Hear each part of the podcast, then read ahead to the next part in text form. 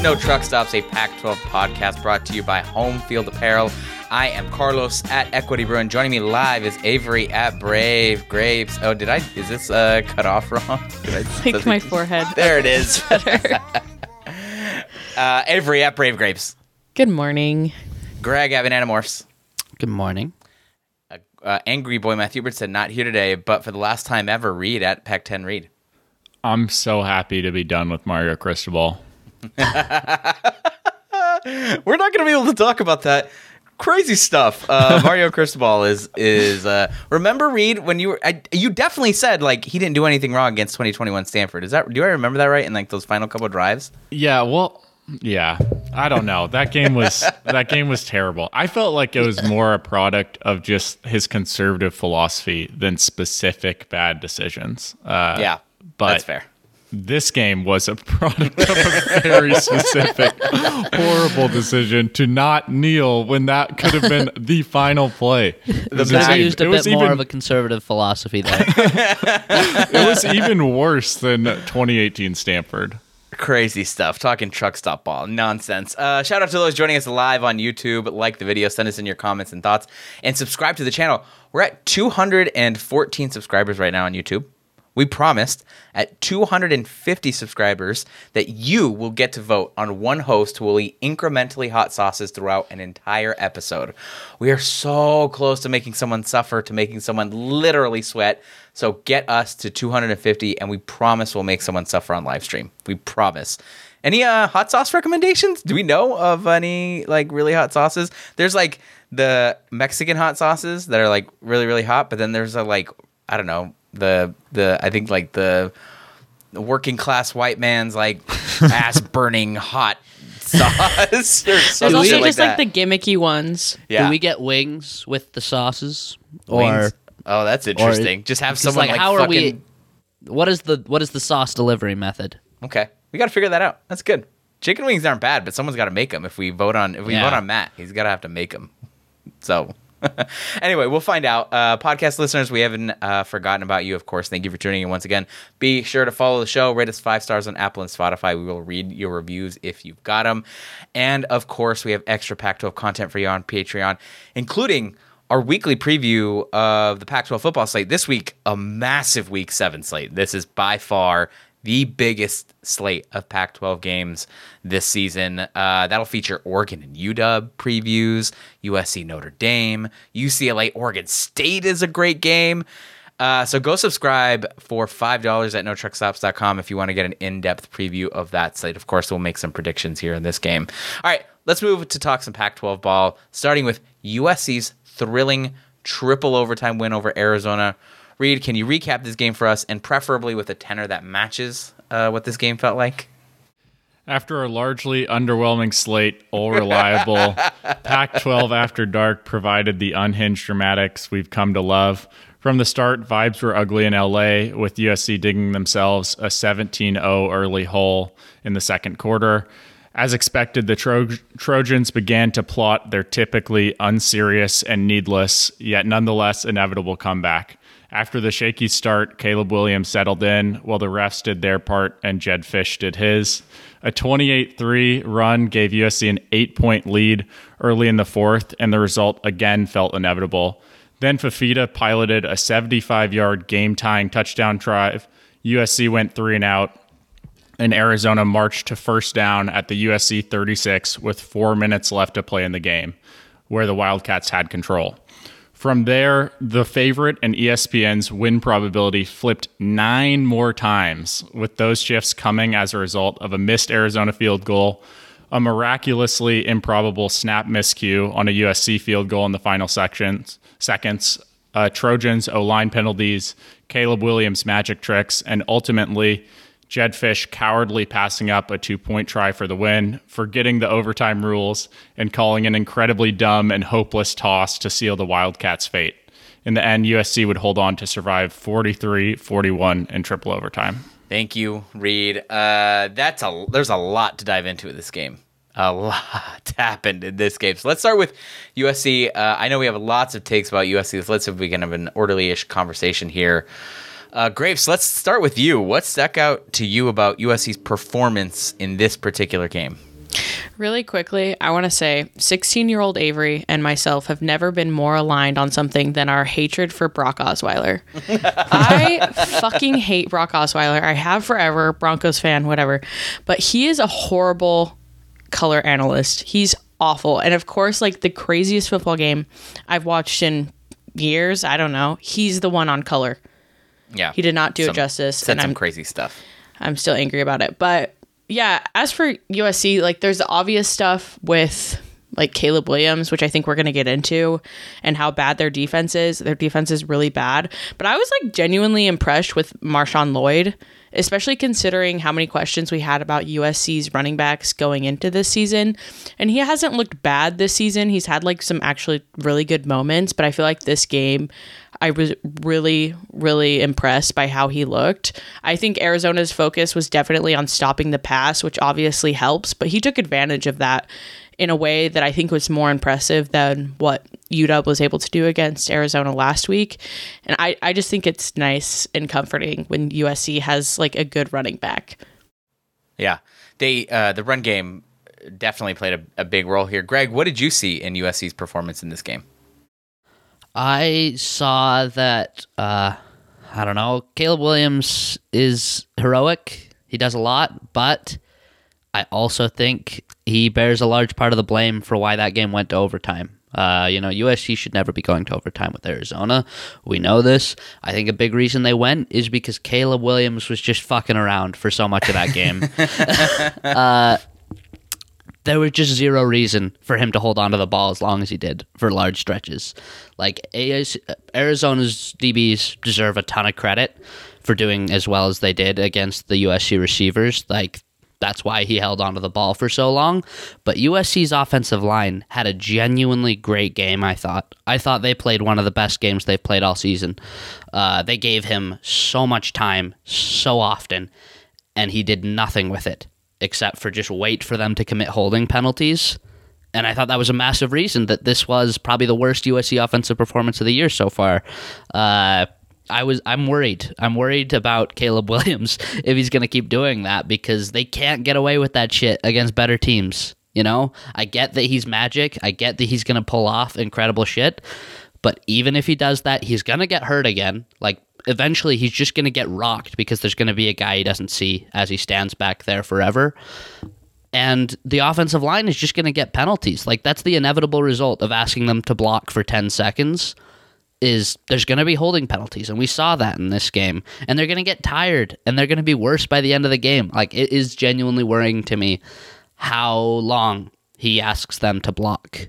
And I saw a NFL scout mention that even pre-snap, he asks them to stand in their stance for like way too long, which I had never considered before, but it makes perfect sense. He really does like to get a he, really likes to survey things before he snaps it, and I can imagine that's very difficult on the offensive line. Reed, do you agree? Feel like this that you Arizona took USC to overtime much much much because um, part large I don't know what I'm saying. Mostly due mostly due to Caleb Williams' performance. Well, I think that I would frame it differently in just that we've come to learn like Caleb Williams' performance is what dictates how like mm-hmm. how these Trojan games go in general. So yeah, like it would be nice. I think Marshawn Lloyd did have a good game. The offensive line, I would say, was up and down for large parts of this game, but not all bad. Uh, but ultimately, like it's on Caleb Williams, and the offense had four three and outs in the first six drives and a fumble. So it, it was such a slow start that like they actually I mean, weirdly, the defense played a good second half. They adjusted. Part of that was Jedd Fisch failing to adjust, but like they kept USC in this game, and ultimately, Caleb Williams has proven that even though it's not first great competition, he always does like the last good thing to stay in these games and and to give USC a win. Yeah, the, the Caleb Williams point is is fair. I sort of think I, I, tended to give Arizona a lot of credit because they were doing what they did against Washington, right? Which is like just drop eight dudes and say, well, okay, stay in there as long as you need to. We'll try to get pressure with three, but like this is how we're going to beat you. Um, and it it mostly worked. I I was actually uh, very unimpressed with what USC's receivers were doing.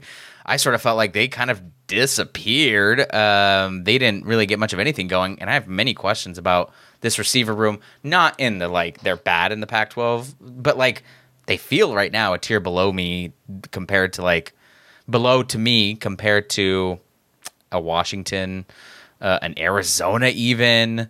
Um, and maybe even an Oregon. Like I like I think the receivers are good, but not great. They don't What were you gonna have a wide receiver one is Yeah. the issue. Like They don't have a dude that they could just throw to. Yeah, like Troy Franklin's better. Obviously, like Rome's a better one. Tetairoa McMillan or Jacob Cowing are better ones. Jalen McMillan is better. Yeah, I think right. Jalen McMillan is better. Ja'Lynn Polk, Right. the third receiver for USC, might be the wide receiver one for US for Washington. Might be wide receiver one for um, USC this season.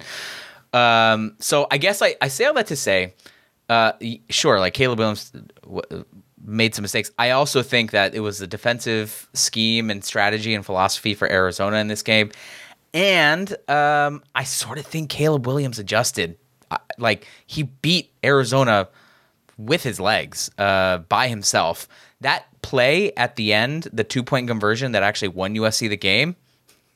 Let's talk about that. Uh, you know those crazy formations where you got like seven linemen and receivers on the left. You've got like two on the right, uh, or maybe three on the right. It was actually only two, I think, and everyone else is on the left. And there's nothing in between them, and it's uh, uh, the center and Caleb Williams and like three or four Arizona defenders on the right side. They called a fucking ISO for Caleb Williams, and he got a two point conversion and won the game. Like, part of me is like, that's that's some tough defense from Arizona, but part of me is like, they just said no. Uh, get get the fuck out of the way and let Caleb Williams do something, and he did, and he did that several times in this game. He had three rushing touchdowns. Caleb Williams, we know, is a very mobile quarterback.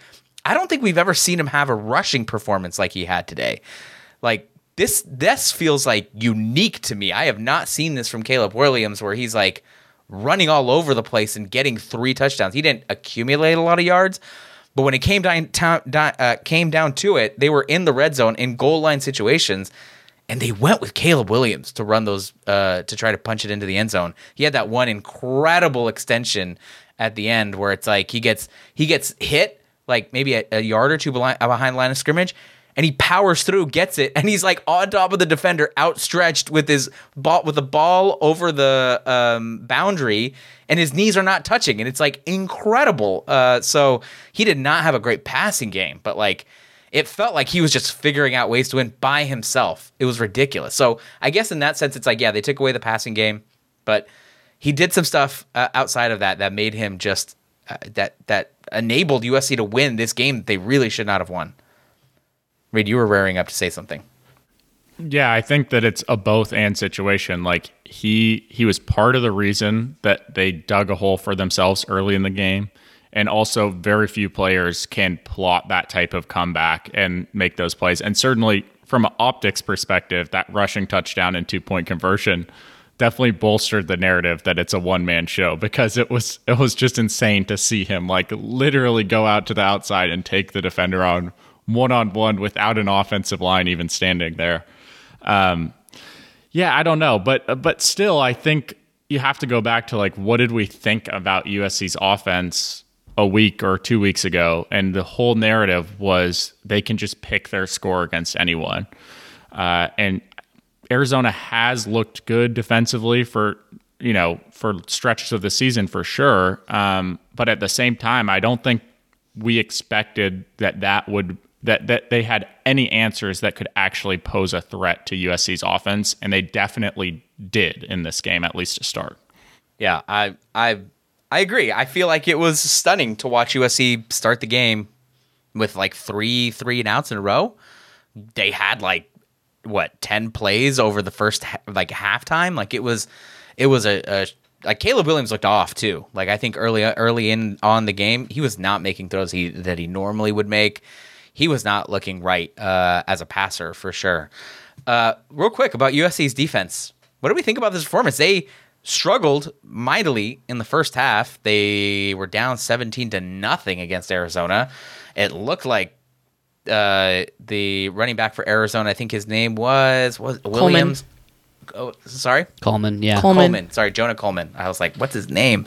Uh, Jonah Coleman had a great game, uh, but they adjusted. They made some adjustments. Arizona, obviously, it's hard to figure out how much they actually scored because you know overtime, it's like they just go back and forth scoring from like basically the red zone. USC's defense, I don't know. What did you think of them in this game, Grapes? Uh, this is a defensive performance that I expect from an untalented team. Like I'm not giving this team props. This is not what I want to see from a USC team that like should have the talent to avoid this type of game. Like this is the type of defensive game I expect from Wazoo or Oregon State. Like yeah, they looked like shit, but they kept their team in later. They made some adjustments. Like this team is so poorly coached. I don't want to give them any props for the play. Like they're genuinely bad, and I feel like we're running out of excuses here. I'm not impressed with them at all. I think I think they might be the worst like unit in the conference. Really? Okay, Okay. that's Whoa. that's interesting. That's interesting. All right, uh, Greg, you have thoughts about USC's defense? Yeah, I mean they were they were terrible, and like I don't want to let the end of that game fool us, okay? Because Arizona was still moving the ball at will when Jedd Fisch wasn't being a fucking dumbass, okay? and I, I will have I have lots of Jedd Fisch thoughts as I always do, and I'll save those. But like the USC defense was still bad. Even in the second half, they still were bad. They were still giving up plays that you shouldn't give up. They, oh, just the tackling, the missed assignments. It's, it's so bad. I, I don't understand how it happens at this level of college football. What are we doing? Why does Alex Grinch have a job? What is this? Yeah, It hurts. It hurts to watch. They're just. Ugh. Yeah, uh, 51% success rate for Arizona in this game. That's 88th percentile. very, very good. Uh, explosive play rate, 13%. Uh, Arizona had 10 explosive, explosive plays in this game. 10. Uh, that's 91st percentile uh, per per game on paper. Um, it was it was all around a, a a bad performance. They had some moments where they did get some sort of stops, but it was mostly bad. Reed, did you have any thoughts about USC's defense? I think, yeah, I mean, I think they're super poorly coached. I think so, there are moments where the talent can bleed through a bit. Like they had eight, you know, tackles for a loss in this game, and I attribute that to like sometimes they just fall into getting a push. You know, like they they can rush the passer passer occasionally on that last toss play. Like they were just bigger and kind of blew that up, but at the same time, it, it doesn't make up for all the blown coverages. Um, and I think that I don't I wouldn't go as far as to say they're the worst defense in the Pac-12, but in looking at like you know what we're what we're we're supposed to be framing USC around is can they beat Oregon and Washington? Like do they have a prayer of slowing down those offenses right now? It really it really does not feel like it. Right. I, I mean, I'm wondering. I know it won't happen, but like Alex Grinch needs to go like mid season. Like he needs to go now. Like they've got to fire Alex Grinch right now. They had to fire him la- after last week. This like they should the, have and the- fired him after the Arizona State game. they sh- I mean, they should have fired him after last year. For being really Yeah. honest, they should have never fucking hired him. But like, like every single moment is a good moment to fire Alex Grinch. I think um, it, it's it's ridiculous, and the story again for USC will be about their defense. I, like every single thing that's coming out about USC, every single question that's being asked of Lincoln Riley right now is about Alex Grinch. That is the story of this team right now. Despite the fact that Caleb Williams is putting on a fucking show week in and week out, the story is USC's defense. And we're here week six, and almost certainly every fucking question that Lincoln Riley will get is going to be about Alex Grinch. It's going to be about this defense. It's going to be about all this stuff. Absolutely ridiculous stuff. And who knows if he'll actually do it? It does not feel like Lincoln Riley is going to. eh, First of all, I'm not even sure Lincoln Riley is going to fire Alex Grinch at all. Second of all, I'm I am certain he's not going to fire Alex Grinch midseason. So absolutely uh, ridiculous stuff from USC's defense. Uh, one quick thing, our buddy West Texas Mike, we got to mention this. He puts in the chat. Are you going to mention the attempted assault by the Trojans during that punt?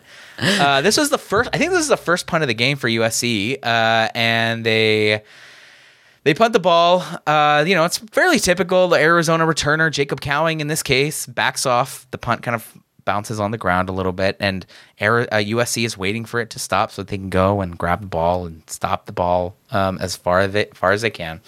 But USC's uh, players decide to do something weird and different. And as the ball is moving, they like gang grab Jacob Cowing, like hold him hostage, and try to throw him onto the ball to force a fumble. I've never. Has anyone seen this before? That's fucking crazy. I saw it earlier on Saturday. Like I saw other teams doing that. really? It was so weird to me. I was like, how is this suddenly just like something everyone's doing? What? Everybody's so creative.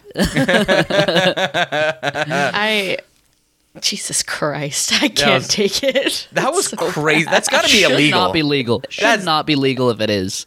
like I don't know. Is there like some sort of kick catch interference thing that can like make outlaw that? That's crazy. Maybe if he fair catches before before that happens, they can't do that. I have no idea. yeah, yeah, absolutely crazy. Uh, anyway, so that was uh, a, a silly ass play. Uh, let's let's talk a little bit about Caleb Williams because I I'm I'm uh, I've just had many thoughts about Caleb Williams over the past few weeks and really over the past season and a half. Uh, Reed, Matt, and I had this back and forth on Twitter, so I want to hear what Grapes and Greg think. Uh, I think we're all in agreement that USC's defense is straight up bad, right? We've been talking about it. Uh, said they'd be okay at worst. I was extremely wrong. Yes, that's true, uh, but they're not. Uh, I think we can also agree that their line play is pretty shaky. I think they actually played pretty well in this game, but mostly I think shaky, potentially bad. Uh, I think those two things have been true for like a season and a half now. I think we can also agree that USC is 17 and 3 almost entirely, 17 and 3 over the past season and a half, almost entirely because of Caleb Williams. Uh, Matt on uh, on Twitter said that there were multiple other players in Pac-12 history who have carried otherwise bad teams. Reed said that simply carrying a 17-3 and team at 17-3 and team isn't enough to be all that impressive. I don't agree. I feel like what he has done with what USC is uh, makes him the best QB in Pac 12 history, honestly. So I want to hear what Grapes and Greg think. Grapes, let's start with you. Is he right now, if the season ended today, for you, however you define it, the best quarterback in conference history, history since realignment in 2011? Uh, and do you feel like there are other quarterbacks who have carried mediocre squads like this? This is just so hard because obviously recency bias plays such a big role in this. Like, I'm not going to lie, I was not. I did not have my hand on the pulse of Pac 12 football in like 2013, 2011. You know, like I was not watching it the same way I am now. And I think Caleb Williams is really incredible, but uh, there have been quarterbacks who have been very successful with so much less than Caleb Williams. Like they don't have either the talent around them or whatever. So it's hard for me to say like straight up he is the greatest. And it's kind of the same thing where when we were doing our preseason hot takes, Carlos was like Caleb Williams will not win offensive player of the year like him against the field, you know? Like you can't just say, "Oh, he I don't know. It's so easy to make the argument that he's not because there's so many quarterbacks that have been successful. Um, I think he needs to go to the playoffs. I think that's going to be like the moment where I'm like, yeah, he carried his team. If USC makes it to the playoffs, this USC team, I will confidently believe that Caleb Williams is the best quarterback in Pac 12 era history simply because this team has no business being a playoff team. Greg, do you feel the same way? Uh, I feel pretty similarly in that uh, I don't want to fall victim to recent, recency bias. You know, like I want to really think about those past quarterbacks. And when I think about it, I think there's three names who have an argument for this. Uh, you've got Caleb Williams, you've got Marcus Mariota, and you've got Andrew Luck. Uh, I think it's those three in a class by themselves. And right now, I think I'd say it's still Marcus Mariota, just because I had no questions about him by the end of his career at Oregon, right? I just had no questions. I knew exactly what I was going to get, and what I was going to get was the best quarterback in the country. With Caleb Williams, I don't feel as confident. Uh, Caleb Williams can do things that Marcus Mariota absolutely could not do. He can do things that no quarterback I've ever seen in college can do. But he also has real flaws, like we talked, like I talked about earlier in this Arizona game. he will hold on to the ball too long. He will make some decisions that I just don't think are great. I think I would love to see him on a like on a team at the level of 2014 Oregon because I think 2014 Oregon was inarguably a much better team than this USC team. Like I would love to see what he looks like in that situation because I think you can excuse a lot of his flaws right now by saying, "Okay, but he has to do everything, so it makes sense that he's not I don't know, playing exactly how you ideally like him to." And I completely understand that argument. Uh, it's just it's a question for me. I I feel like he's more talented than Marcus Mariota. Like as an NFL quarterback, I think he'll be much better than Marcus Mariota. But in college, I would like to see him be a little bit more controlled, which is weird because so, so much of what makes him great and special is that he can do things totally out of structure. But I feel like that can also lead to problems in a way that Marcus Mariota never had them and I I don't know. I want to see a little bit more. Like Avery said, if he can take USC to the playoff and play well there, I will change my mind. Like if he does that, it's his crown, and he's in a tier on his own. But he's got to do that for me to be there. Yeah. Um, so my argument is exactly I think what you two are saying, uh, which is that he's he is uh, erasing uh, a lot of mistakes. USC in this game with any other, even like any other USC quarterback from 2011 to 2021 loses this game by two touchdowns. Like, I don't think Sam, I don't think Sam Darnold can do anything that Caleb Williams did in this game. I don't think Sam defense. Darnold goes down 17-0. I think I don't know. I don't. I don't see Sam why Darnold not. did like, not have this defense. I did. Yeah, I, I would say That's this true. defense is like if you stick Caleb Williams on 2014 Oregon, we're talking about 2014 Oregon as one of the best. They they probably beat Ohio State. We're talking about or we're talking about that Oregon team is like one of the greatest in college football history. Like he is Caleb Williams. I feel like is just um. I, don't know that there's been another quarterback that's been able to lead a team to like a gaudy record despite everyone thinking they're fraudulent and bad. Like, but despite everyone thinking their defense sucks, uh, their offensive line play isn't very good. Uh, their defensive coaching is atrocious. Uh, the decision making from the head coach is, I don't know, shaky at best.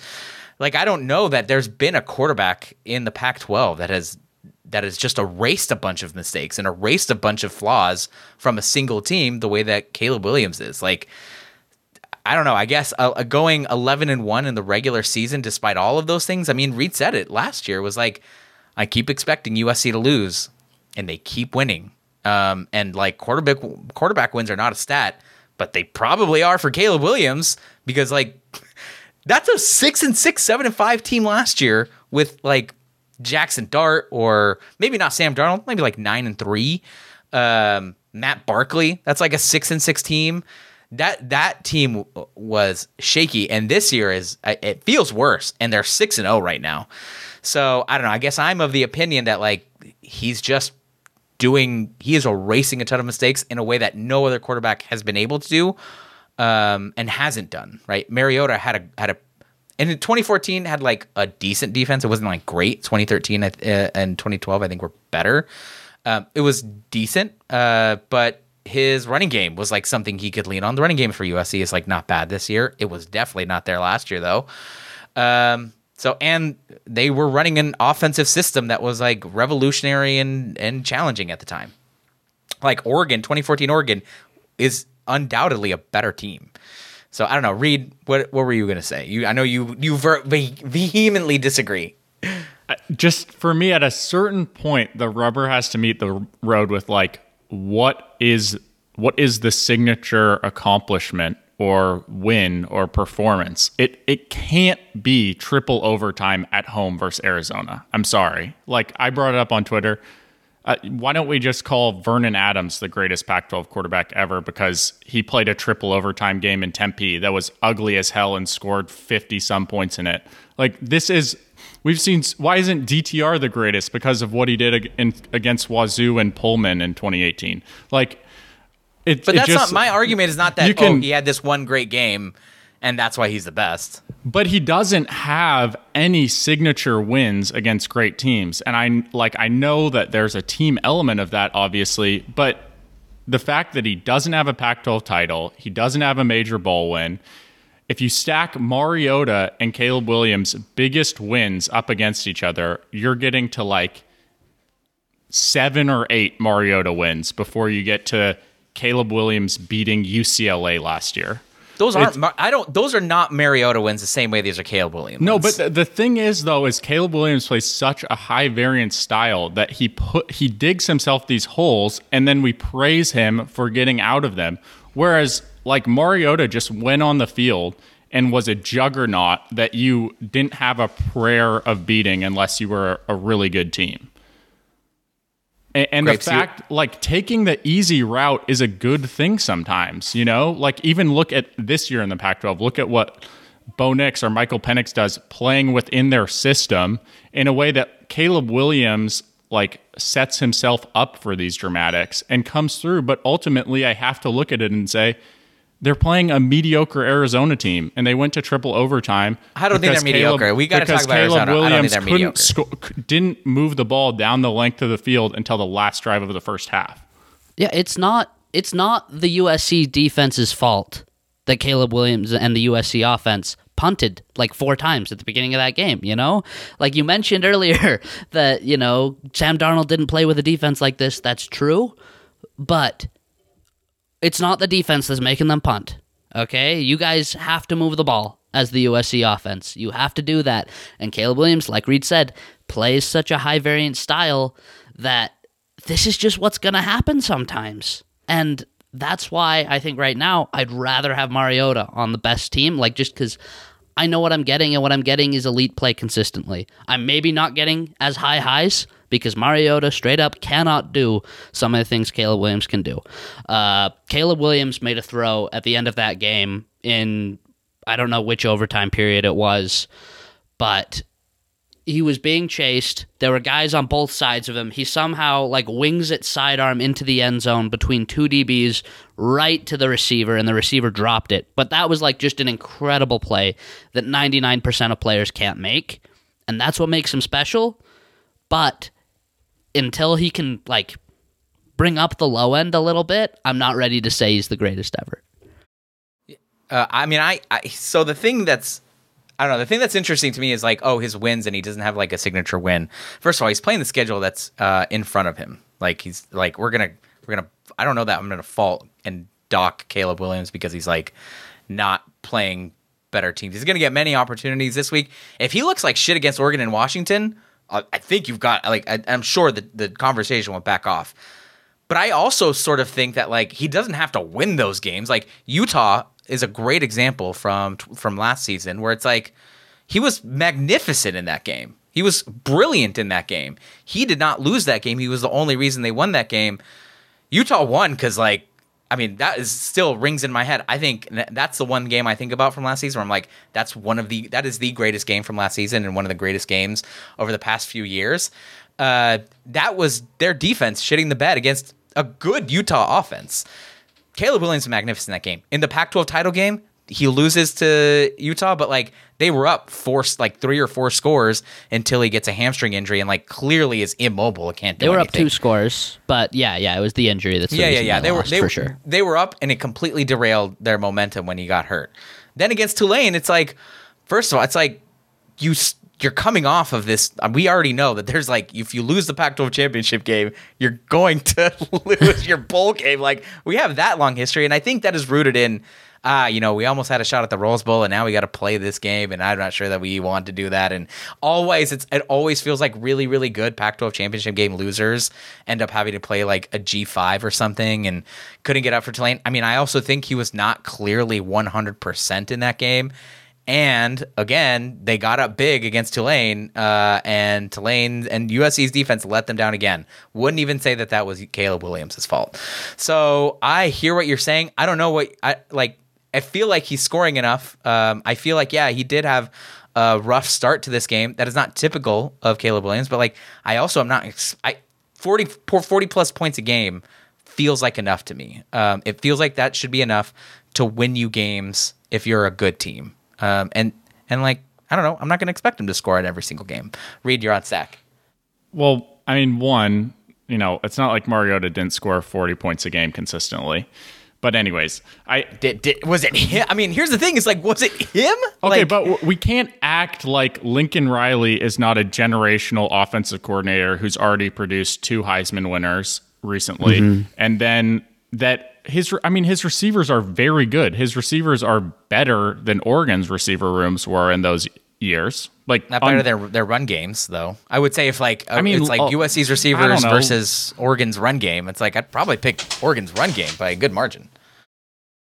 Uh, maybe. I mean, Lloyd is a good back. I don't know. Those Oregon backs were good as well. But anyways, yeah, okay. Just, would you take? I mean, are you going to take him over Kenjon Barner then? Since let's go ahead and say it. No, no I, I, I, wouldn't so. take him over Kenjon Barner, but I think that it's close enough that I feel like I, I like Caleb Williams is still in a his defense sucks, but he's in a good situation offensively. There's no question about that. Like his receivers are good. He has an awesome head coach and offensive coordinator.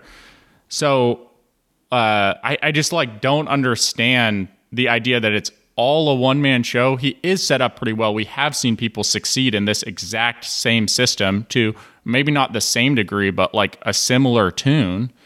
Um, and ultimately, like he didn't play Oregon and Washington last year. What was that USC team actually? I get he has to play the teams on his schedule, but sitting back at the end of the season in 2022, USC had the probably the fourth or fifth best team in the Pac 12. And I think this year they're at a similar spot. And to me, that's that's just not enough to to say in week six that he's the greatest quarterback in Pac 12 history when he hasn't even had a, a top three team in the conference in a year. Yeah. I mean, I I don't just don't feel like that's on him. like, don't feel like that's Caleb Williams' fault. It's like, you know, it's the argument for like it's like the LeBron. This is a tired argument. I don't want to get into this. Like the, it's like the LeBron James versus Michael Jordan argument. Michael Jordan, a more accomplished player, has all the championships, never lost in the finals, all this other stuff. We'd pro- I don't. I'd be curious to hear. What, I mean, no, I'm not curious to hear right now. but like, I'd pick LeBron over Michael Jordan because of what he did and how how much he had to carry those teams to like NBA finals. And I feel like the Caleb Williams argument is kind of similar, except he doesn't have like 20 years to prove himself in college, right? Like he has four. He has he had two at USC. So I just you know I just think he's doing stuff. Uh, I, I just think he's doing stuff with teams that aren't worth a shit in most Pac-12 seasons. They just they just aren't. But so. Cam Cam Rising and Michael Penix's teams weren't good before they took over too. Like it's not a rare phenomenon that a great team is led by a quarterback who's somewhat irreplaceable. Like, but Cam Rising, I don't think is like Cam Rising is not leading his team to gaudy. Like they backed into the Pac-12 title game last year.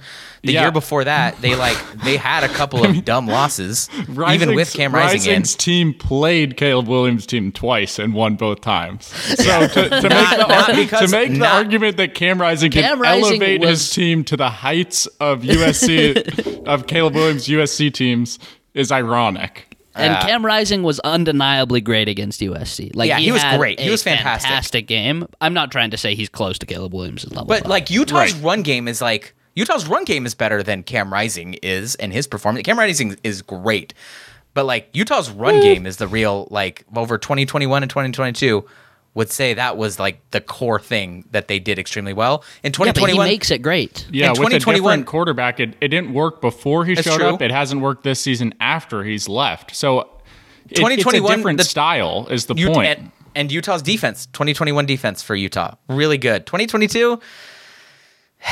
I can go back. And Greg, what do you think of 2022 Utah's defense? You've said it's what? good.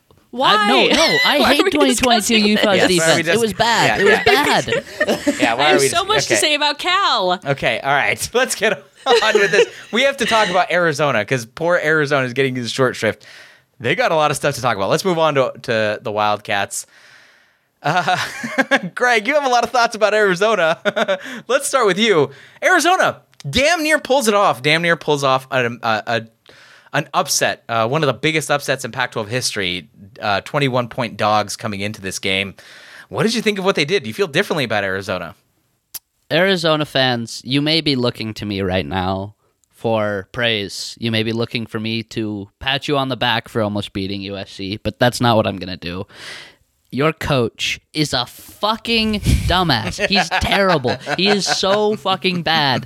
Matt called him uh, Desert Cristobal. That's exactly what he fucking is, okay? He has no idea what he's doing in game. No idea. At any point, he's just so fucking dumb.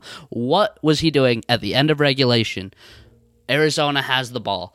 They are driving. They are getting whatever they want on the ground versus USC, and they want to burn. You, you theoretically would like to burn the clock so that USC does not have a chance to go and score. He decides to take a deep shot to Tet McMillan.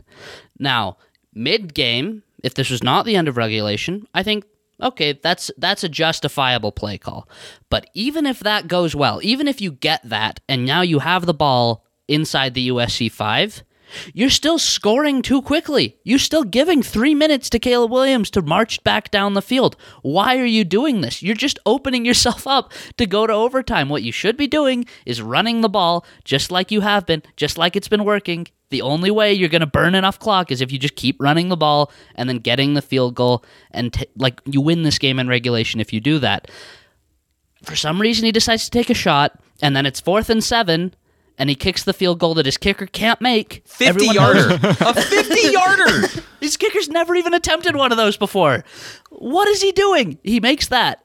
Like, uh, I mean, he misses that kick, of course, and then just gets so lucky. So, so lucky. Over and over Lincoln again. Riley Like Kyle Whittingham level the bet luck. as well. Yeah. Like, Lincoln Riley had a terrible last drive. USC forgets that they have a timeout and almost lets the clock run out. Like, oh my god. Then USC is going to take the field goal. It's going to it's to win by some miracle. The long snapper has I don't know what happens. He just has the worst play of his life. and then yeah, he dies. Yeah, that miracle, right? Like USC, USC just goes all the way down and is like, all right, chip shot, and then yeah, it's a high ass snap, like it's and it's fucking chaotic, like it's crazy. And then Uh, our homie Andrew said, "I'll just kick a field goal on the road at USC and then be confident my defense will stop the greatest Yes. offensive juggernaut for the last ten Yes. years." what are you doing? and then we go to overtime. You win the toss, thankfully, which means you have a chance to win this game right there without giving it back to USC's offense. And you decide to fucking kick it? What are you doing? Why? You're going to have to go for two in the next overtime anyway. Why are you not prepared to do it now when it wins you the game? You well, he was not prepared idiot. to go for two in the next overtime because he That's threw true his 'cause he field goal unit fucking out know the there. name. He doesn't Yeah. know the rules. Why doesn't he know the rules? what?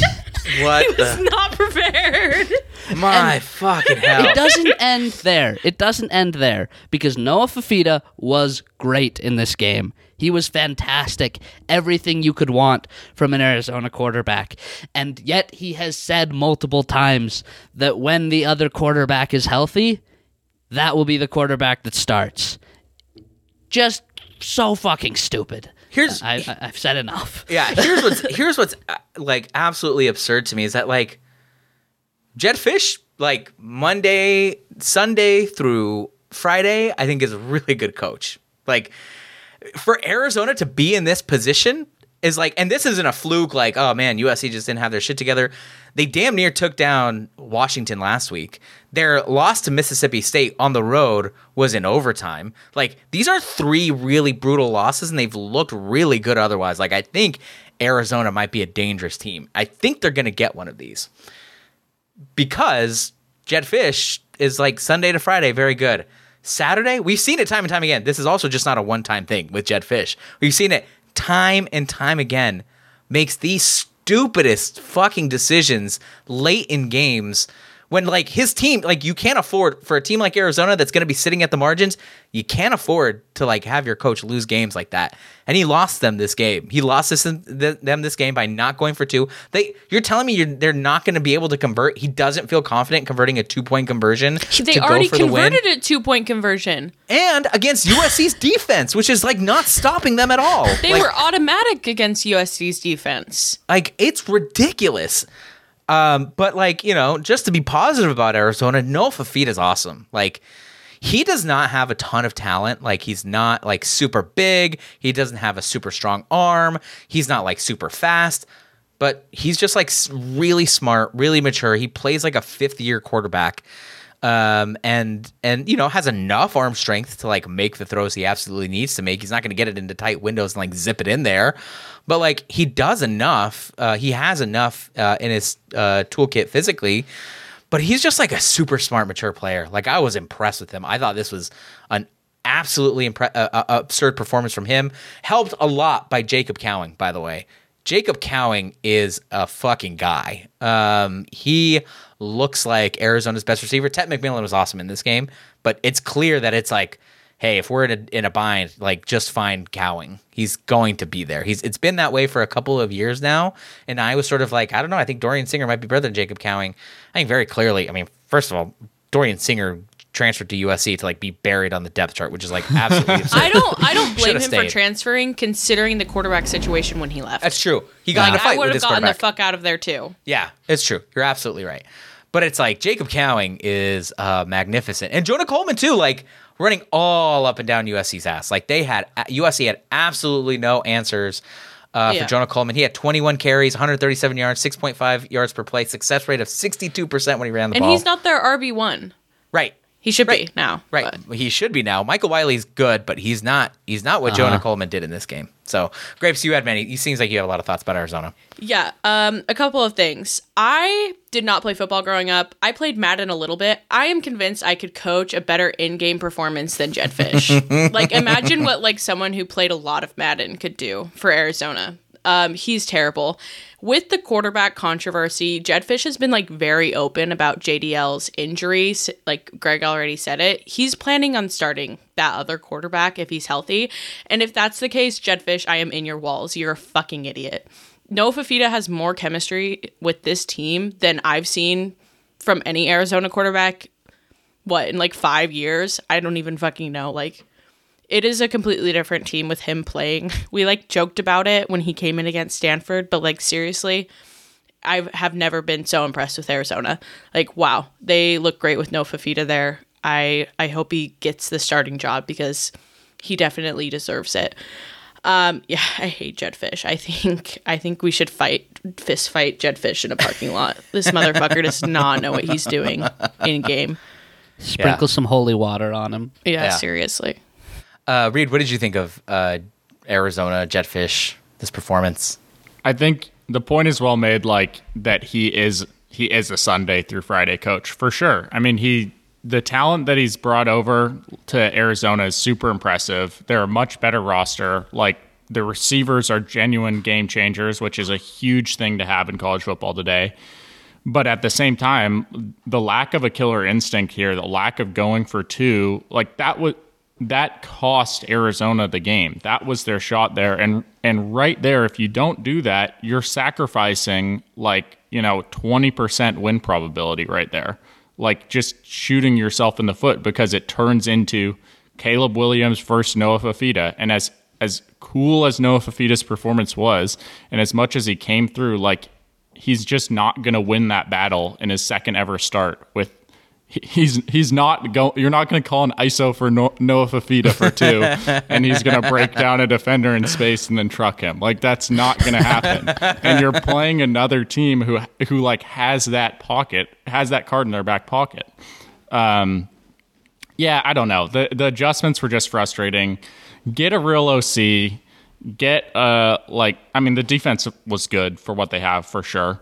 Uh but get a real OC and like then we can talk. I think they, you know, we'll see what happens this year. I don't know who they're going to get. Maybe they have Oregon State and UCLA at home after a bye in a few weeks here, and that was a stretch I circled early. Like if Arizona wants to jump into the top half of the conference, you you get a win over one or both of those teams, and that's how you do it. Yeah, we knew that this stretch for Arizona was going to be absolutely brutal. Uh, they had they do have a brutal stretch here. They're halfway through it, uh, or maybe even yeah, about halfway through it, um, and uh, we'll see. Let's talk about refereeing in this game. uh, because this was a quintessential Pac-12 ref game. Just just classic, like pulled straight from the archives. I don't even know where to where to start. Um, I guess uh, an absurd number of flags thrown in this game. I think many of them fine. I, I don't know. The penalties were like particularly bad down the stretch. There were some really brutal penalties. There was a roughing the passer on Caleb Williams that Arizona got called for. That like that was weak. They had one that was bad and then one that was weak, weak, weak shit. Uh, they missed on a couple of calls late. There was at one point USC like had uh, t- Caleb Williams had taken a shot into the end zone, goes through his receiver's hands. We sort of think that the, the that that's done. Like we don't like okay, cool, play over. There's a flag. Ref comes in and says, "Oh, uh, defensive holding on Arizona penalties decline touchdown." And the broadcasters are like, "No, that's not a touchdown. Like, what are you watching?" He's like, "They're they're like insulting the refs." Yeah. He's like, you, "You need to pay attention. Like, that was not a touchdown. It wasn't even close." And then like ten seconds later, the ref is like, "Oh, sorry, what? Oh, uh, the there is not a touchdown."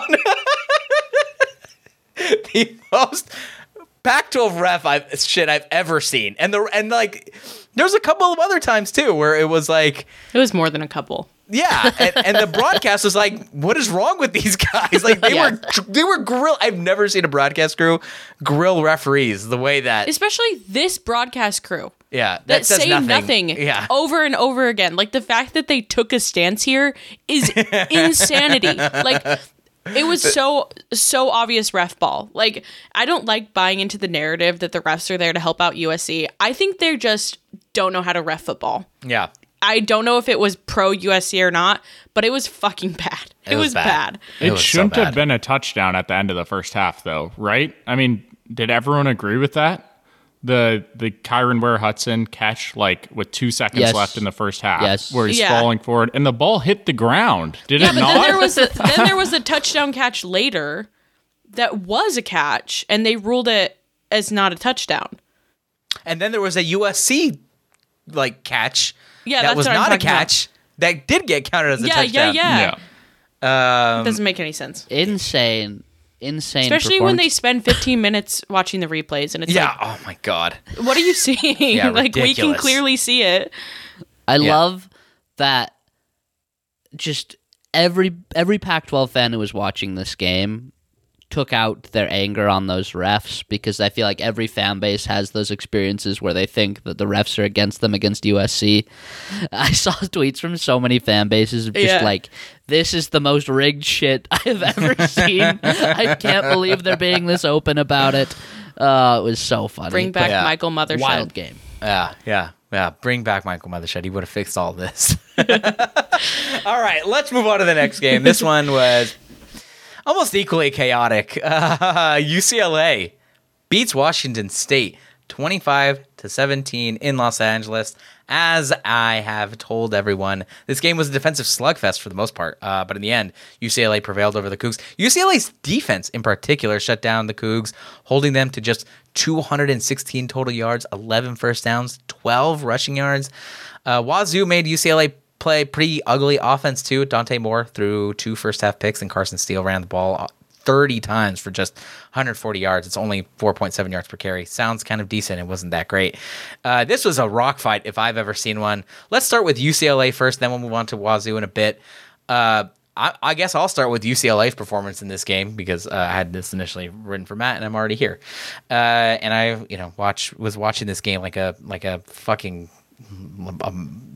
beast monster. I was like yelling at my TV for the first time in a while. I was so invested in this, and partly it's because Avery was investing. Her- I was talking a lot of shit, and then Avery was throwing herself in as a Wazoo fan, which we'll get to.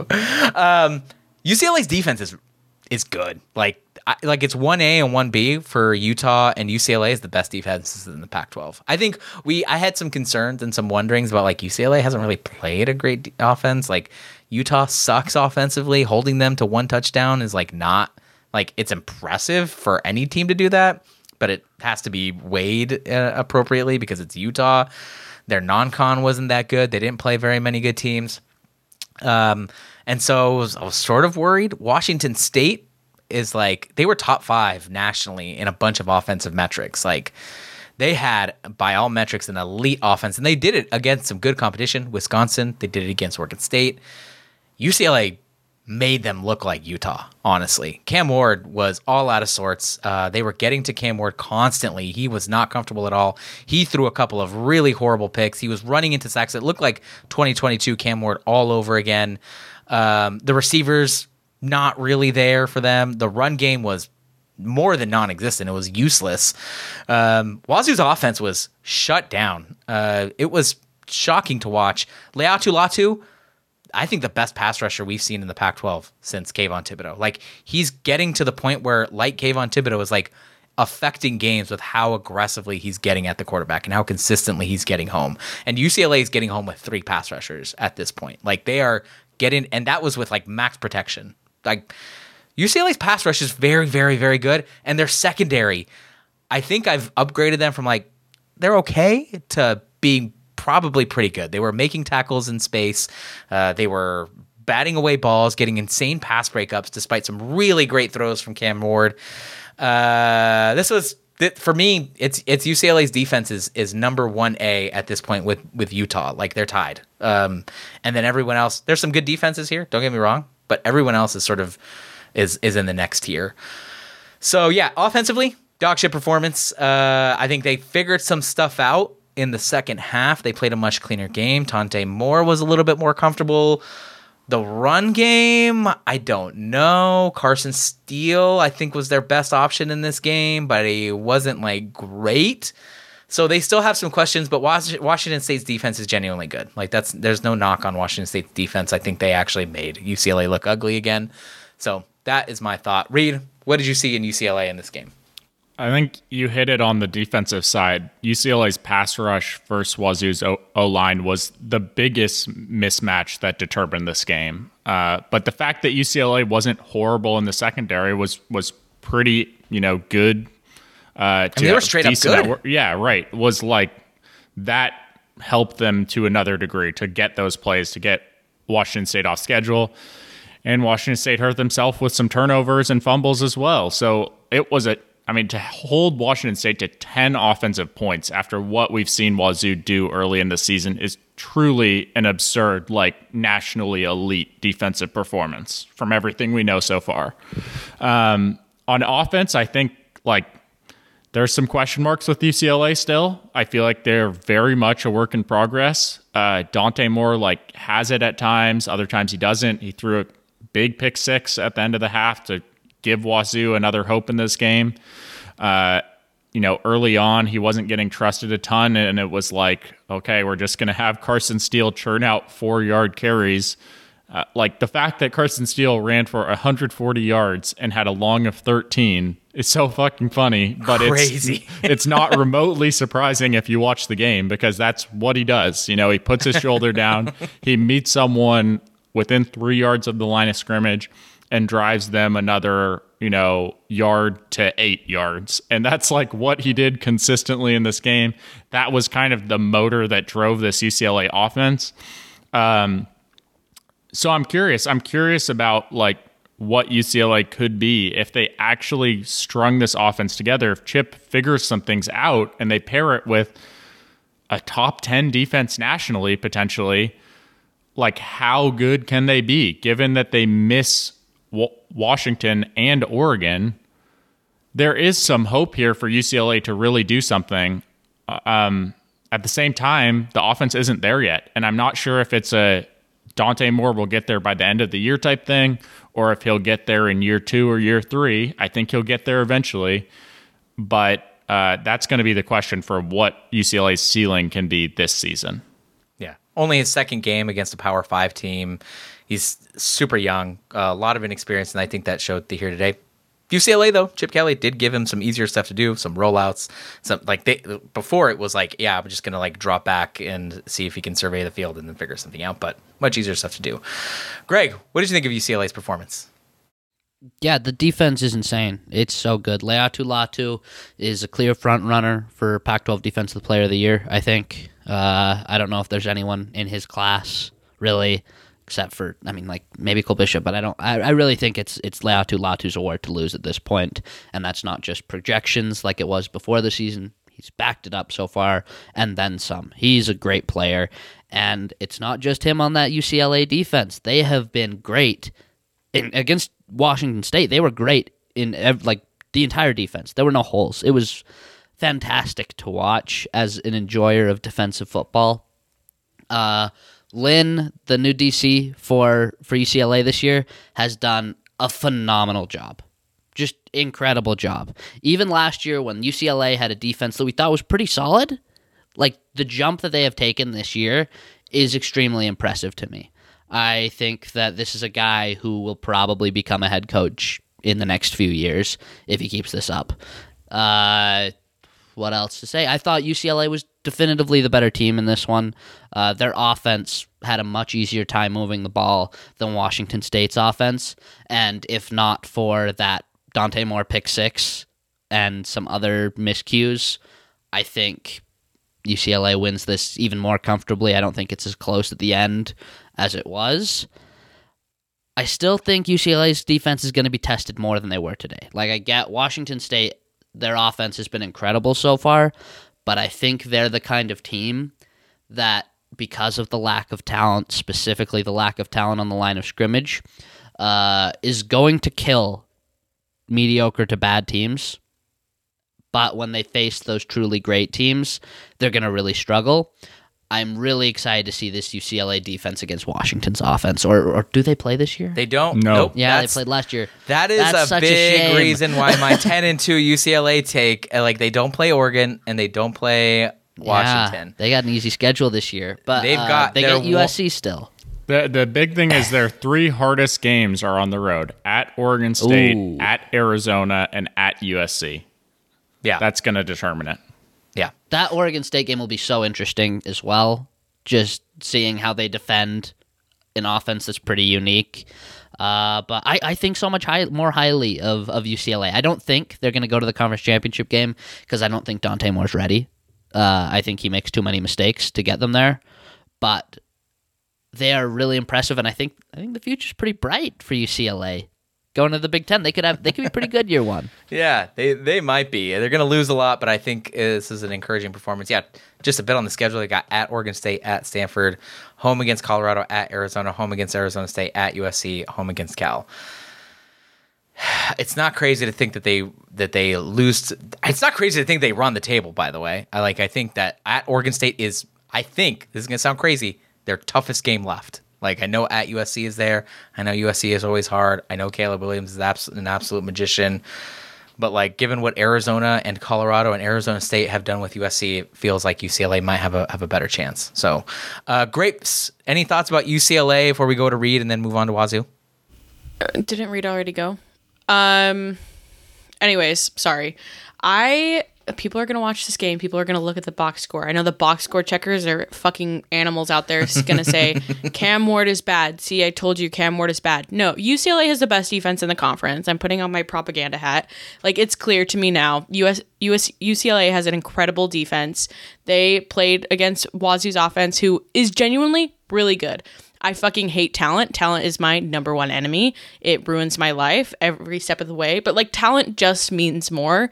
And that was the case here. Like Wazoo's offensive line has had so much improvement that like from last year, but they're just not talented enough to compete against such talented teams like UCLA. So UCLA's defense was amazing. Cam Ward didn't have a good game, but like it's very clear to me like the winner here was UCLA's defense. And I had a lot of questions about them. I feel like a stupid dum dum, but you got to live in the moment. I'm not going to sit around saying I just need my questions answered before I can have a take. T- make takes now, apologize later. So true. So true. Uh, Reed, one last thought about UCLA before we move on to Wazoo. Yeah, I just wanted to say uh, UCLA is ninth in beta rank right now. Like, and a lot of betting models have them Whoa. pretty high. That's uh, I think it kind of, you know, some of that maybe factors in how good offensively they were last year, in a hope that that can be replicated at some point. If it is, uh, this we need to recalibrate like what UCLA ceiling is. Uh, definitely, like they could be a top ten team. Yeah. UCLA right now 16th in SP plus as well. Uh 23rd offense, 14th defense. I think I think the weird thing about UCLA and I think SP plus SP plus privileges I think yards a bit more than like beta rank they privilege points. UCLA is moving the ball. Like they're moving the they moved the ball against um, Washington State. They started sort of moving the ball against Utah uh, in the second half. So we'll see. I think they they're going to be favored in uh, a ton of games this year. I think the game against Oregon State they will not be favored per SP plus. I don't know if we have lines yet, but uh, it's going to be interesting. All right, let's move on to talk about Wazoo. Uh, Washington State drops their first game of the season after I mean they were ranked 13th. Avery, you were very invested in Washington State this week. What, what went wrong for the Cougs against UCLA? This week was like so fun because I haven't had a passion about a specific team like this in years. And I was like, man, why doesn't everyone do this? And then they lost. And I was like, I understand now why I don't fucking do this. Oh my God. That was the worst thing ever. Um, yeah, I talked a lot of shit. Like, I still feel fine about Wazoo considering how much talent they have. But UCLA is great. I, I was a UCLA hater, capital H. Big quality win here for UCLA. Um, the turnovers, ah, lots of bad things from Washington State's offense here. Like, these fumbles were just stupid. Like UCLA was going for the ball, they punched the ball out, but like this is just like this is first day stuff for for offenses. Catch the ball, hold on to the ball, don't drop the ball. They dropped the ball. And this was literally. a very different. They literally just kept dropping the ball. Um, there was a couple of drop passes. I remember uh, Cam Ward had a guy for a touchdown. Basically, just went straight through his hands. Like Cam Ward was hitting these receivers where he needed to, and they either didn't catch the ball or they fumbled it. And that was really frustrating to watch. Obviously, Cam Ward didn't have a perfect game. He had two interceptions, but those were also good plays by UCLA. So it's really hard for me to be like, yeah, come on, Wazoo's offense when like UCLA was making the defensive plays but I don't think worse of Wazoo for this. And I already can anticipate how people are going to talk about Washington State after this game. And it's like making me defensive already. but yeah, I was wrong about UCLA. I maybe overhyped Washington State a little bit too much. But like, like I said, you got to live in the moment. You have to have fun. I'm just having fun. She's just having fun. Uh, I don't think you were overhyping Wazoo, but uh, Greg, what did you think of Wazoo's performance? What, what went wrong for the Cougs? Yeah, I, I agree with almost everything Avery said. Uh, the way I feel about Washington State hasn't changed a lot. It's more the way I feel about UCLA has changed. Uh, I, I, yeah, I think pretty much the same way about Washington State as I did before. I think they just ran into a team that has a lot of players that are better than anyone they have. Uh, Cam Ward, like Avery said, I thought that was a really good point. Don't think he had a particularly bad game. Like he made a lot of good plays. I think he did as much as you can expect from the Washington State quarterback in that moment. Uh, there were a few mistakes, like he did throw two picks, and there was one play where I don't know how he didn't get called for intentional grounding, but he yeah, drops back, escapes pressure, and instead of like running away, I think he just didn't know they were still there, and he spins around directly into them and launches the ball to nowhere before he can get hit. Uh, that was just clear as day intentional grounding. The refs didn't call it. That was another game that was. I felt like the refs were pretty weird. I know UCLA fans were mad about him, but uh, Washington State just doesn't have the guys, and that's okay. Uh, you're Washington State. We knew you didn't have the guys. You still played pretty well. I thought they acquitted themselves well. They are not fraudulent. Definitively not fraudulent. This is a good team but they are what they are. Uh, and I think still a great coaching job by Jake Dickert uh, this season. Reed, what do you think about Washington State? You feel the same way? You feel like uh, feel positive about this win, even or positive about this despite the loss? I feel like we're letting Wazoo off the hook a little bit here. Shut up, Breed. I don't know shit.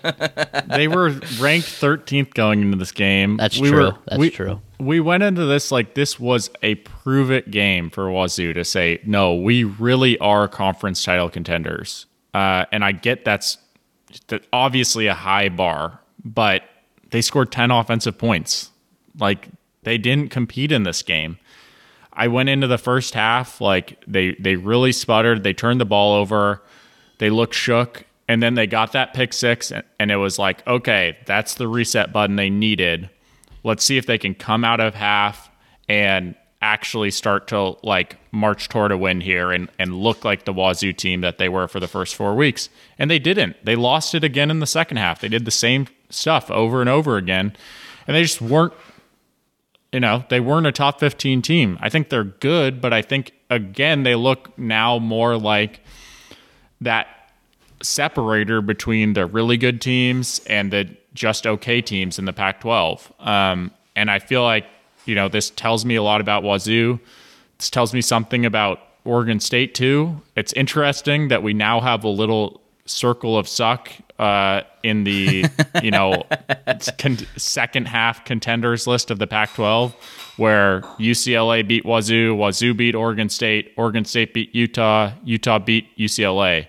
Yeah. Um, it's hard to say like how to sort those teams, but I think UCLA now I feel like this was actually the most one of the most dominant performances from that, and I think their loss against Utah was most excusable. Um, anyways, I just I was bummed about Wazoo. I thought that this could be an opportunity to really make a statement and vault themselves to something bigger, and I think that this season is just turning into a pretty good one, but not a special one potentially. Yeah, I think a win here would have. I mean, that would have elevated them in all, uh, on the road against a pretty good UCLA team. I think would have elevated them in a lot of people's minds, and it was sort of a missed opportunity. They're five and one. They are five and one. Five and one Wazoo. I think They- they, are fine. Yeah. The problem is that their schedule is much harder than UCLA's. They've got to play Wa- They've got to play Washington. They've got to play Oregon. That's Um, all. That's all they. The, I mean, they, pl- they play Arizona at home. Uh, Yeah. They play Oregon on the road. That's a loss. They play Arizona State on the road. They play Stanford. They play Cal. They play Colorado. Like, uh, yeah, they'll probably lose to Oregon and Washington. Okay. Nine and three is pretty good. That's not special though. Like I think that's the, you know, if they if they manage to beat now Arizona is going to be tough. Um, I think that will be a really difficult game. But you're right. Yeah, we'll see. Um, okay, that's it. That's all we had for the big two games here. Let's take a quick break, and when we come back, we'll get to the rest of the games. We'll play a little games ourselves and make some game predictions. Hey, besties. You already know that my favorite thing about the Pac 12 are its weird traditions and wacky vibes, and Homefield Apparel does an incredible job of creating gear that encompasses the strange histories of the Pac 12 conference. For example, this UW Sun Dodgers t shirt. If you have never seen this logo before, I don't blame you because this was only UW's mascot for less than two years in the early 1920s. Nobody knew what a Sun Dodger was, so they ended up voting to get rid of it. But in the short time they did have it, they went with Sunny Boy here with a little umbrella. I love wearing this shirt. I think it confuses everyone around me. They have tons of amazing, interesting, and unique throwbacks for 11 of the 12 Pac 12 schools, and you can get all of that and more at homefieldapparel.com. You will not regret it. Literally ask anyone that owns a home field shirt, they will tell you how soft it is. It is truly amazing. I don't know how they do it, but the quality, I don't take them off. I live in these. They're incredible. Get a home field shirt. Bye. Let's talk about the rest of this slate rapid fire.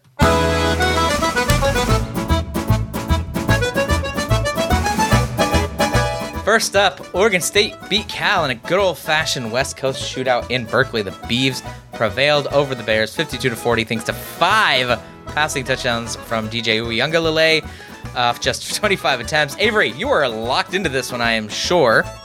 What was your quick take from the Beavs' performance against Cal? Fernando Mendoza, learn his name. It's so Justin Wilcox, Red, our buddy Rex said this, to have a quarterback controversy and trot out a third secret quarterback that no one's ever heard of, and he's clearly the best. Oregon State pulled their shit together in the second half. I was really amazed. First half, scary hours. But Cal, am I Cal curious? I am. I am. Reed. I am not Cal curious anymore. Cal plays Utah in Rice, Es- Rice Eccles, USC at Autzen against Oregon, and Washington State in their next four weeks. I am not watching any of those games, hopefully. Thank God we finally can move past Cal. We live in a post Cal universe. Goodbye. Greg. Um, yeah, I think that Wash um, Oregon State is one of the most fun teams to watch, if not the most fun team to watch for me in the conference. Their run game is great. DJU can make some throws that are really impressive, and the defense isn't bad in a way that's offensive. So, like, I enjoy watching Oregon State games. Cal might be fun to watch now. What the fuck? Uh, this is, ah, it was a good game to watch. Yeah. Cal was a little spicy in this one. I sort of thought, okay, Yeah. is Cal gonna do something here? In the end, Oregon State was a little bit too much, but this was the classic, like, this is the game that DJU, this is what Jonathan Smith should be doing. Give DJU not a ton to do, but give him the right stuff to do, and he can do it. Uh, this is a very, you're all gonna hate me. Greg and Avery are gonna hate me. This is a Tyler Huntley game. Like, you gotta. I want you to die If so you think badly. five du- touchdowns is a Tyler Huntley game, I Yeah. will take it. DJ I will you- Tyler Huntley would have one of DJU these games. and Tyler Huntley are just completely different quarterbacks. You don't have to call every quarterback who throws not a lot Tyler Huntley. I promise you, you don't have to do that. They're not at all similar. By the way, funny thing about DJU, one of the, just uh, again another week of oh he's dropping some fucking dimes in the like from bombs from 40 yards out and then like completely misses screens and drop offs. Does not make any sense to me. Like don't know what's going on with DJU that it's like if you have him throw deep, he's gonna be money every time. Uh, also, Aidan Chiles. Only threw two passes, but looked really good. I'm really excited about the Aidan Chiles era uh, at Oregon State. So let's see how that goes. All right. Lastly, Colorado beat ASU in Tempe, 27 to 24, in what was a quintessential classic mid-off. Uh, Reed, any thoughts about this game? Mid off is the right word for this one. Uh, I think we can definitively say Colorado is mid, uh, and that's slander, and then we can say ASU is mid, and that's a compliment. Uh, yeah, that's that's how I feel about it. Greg. Yeah, yeah, it was a mid off. It was not fun to watch. um, I I was really really waiting for this one to end. I'm not gonna lie, but I was happy for ASU that they played well, and I guess I don't know Colorado. I still think they might they, they might be able to make a bowl. They got to beat Arizona if they're gonna do it though, and oh boy, I I think Oh, Arizona's Arizona's better. good. I think Arizona's think really, really good. yeah. So it's tough. It's tough, but uh, you know, I'm happy for both of these teams that they're so much better than a lot of people thought they would be preseason. Grapes. Arizona State, man, so close. that would have been a huge win for them. And it's just like looking at the rest of their schedule. Are they gonna win another game? Are they gonna win a conference game? Don't feel great did they get it. Stanford, or did they already play Stanford? I'm just. They don't play Nope. Stanford this they year. They don't play Stanford. Oh Stanford. no! Yeah. Oh, it's tough for Arizona State. I don't know why, but they're they're very likable. Yeah, uh, big mid off. If you go to you know game on paper, if you like, if you ever gone to gameonpaper.com and just find a game and look at it, you typically see one team has a lot of green, Laza has another purple. Maybe they both have a lot of green. They both had big offensive days, or they both struggled. Right? They're both they're all purple. That means their offensive numbers are really really bad, so their defenses were good or whatever. You go to this game, it's mostly white. It's no green and purple. It's, they were just in the middle and everything. Big time mid off. Uh, Colorado's lines are bad. Arizona State's lines are bad. So it was kind of fun in that sense, but then it just got really weird and really ugly. Uh, yeah, I don't know. Whatever. Colorado won this game. It was in Tempe. Good for them. They're, I think they're absolutely going to beat the shit out of Stanford in Boulder. Five and two though. So five and two if they get there. It's pretty good. Like Wait, that's but before we go, I want to say the stoppable force versus the movable object. Turned out Colorado couldn't run in this game. yeah, yeah. yeah. And I, I want to use that to again dunk on USC. How did USC allow 200 rushing yards to this Colorado team? To be fair, Anthony Hankerson did have a pretty good outing, 10 yards. I mean, efficient outing, 10 carries, 60 yards, 6 yards per play. But yes, Colorado said, you know what? I think we'll shift our game plan to just running the ball against USC. Not a good look. Not a good look. Got some real issues there. All right, that's it. That's all we have. Rapid fire. Uh, let's move on to play a little game of stonks. Q2 of the fiscal year of Pac 12 football. Let's get our calculators out, make some money. Reed, how about you take us through this? The end of week six marks the conclusion of quarter two in the no truck stops universe and thus reopens, reopens the trading in the Pac 12 stock market. In case you missed it, each team has a made up dollar value assigned to them. And just like the real stock market, nobody is quite sure where this number comes from. Without further ado, here are the updated evaluations on every Pac 12 program. Washington is at the top at $70. Oregon's, Oregon is next at 65. USC has fallen quite a bit down to $40. Wazoo uh, and UCLA are tied at $35. Oregon State is at $30. Uh, Utah is at $25. Arizona up to $20, while Colorado's down to $20. And at the bottom, Arizona State, Cal, and Stanford all uh, at only $5 per share. Yeah, I had the graphic up and realized that I mixed up the Q1 and the Q2 prices, so I will I will fix that. Uh, how about we get an update on uh, let's get an update on how everyone is doing. I think I've got it up here. Uh, I lost it. It's the so first sorry. slide. It's the first slide. I'm like looking for the slides. Where is our money at? What the hell? Um, no, it's not. Uh, do you want me to read it? Yeah. Yeah, here- Yeah. Oh yeah, here we are. Okay, thank you for that. All right, so here's and I lost it again. Holy shit, we are we are having ourselves a day. Avery, she made some money. She made the most money, second most money. Uh, started with hundred dollars, now has one hundred forty dollars by putting all of her eggs into the Washington State share. surprise! It surprise it went up. Surprise it went up. I'm not Uh, surprised. I'm the only one who lost money here. Uh, I had one share of Utah, one share of Colorado, one share of UCLA. Colorado stock went down some. UCLA stock went up some. Utah stock went down some. So that's where some of that uh, um, disparity is. Matt, he makes ten bucks after his initial one hundred dollar investment. He had two shares of UCLA. Good for him. He had a share of Oregon State. He had two shares of Arizona State. Greg has $145 from the 100 that he started with. He had two shares of UCLA, one share of Oregon. It's paid off nicely for him. And Reed, he diversified his portfolio more than anyone does. He know seems to me like he knows the stock market a little too well, in my opinion. He's got one share of Oregon, one share of UCLA, one share of Arizona, one share of Cal. I believe those all have gone up. Is that right, Reed? Cal hasn't. Cal yeah, has except not. for Cal. Cal has not. So, um, anyway, so that is where we are right now. It's time to make some investments. Reed, do you want to guide us through this? Yeah, so I mean, basically, you can wager as much of, of your current uh, assets as you want to. Uh, we're going to just start with a clean sh- slate. You ended the trades from last year, made your profits. Now take your money, invest what you want into new shares uh, with these updated prices. And we can start with Avery if you're ready. Yeah, I'm gonna do one share of Washington State at 35, and I believe that leaves me with 105. And I'm going to take one share of USC and then put the rest on Cal. $65 on Cal. How many how much is that? Wow. Okay. Have you looked at Cal's upcoming schedule? Um, yeah, but I the way You're I'm seeing 0 this 6 is on Cal. Do you really want to put your Four own money into straight Cal? teams. listen, listen, listen.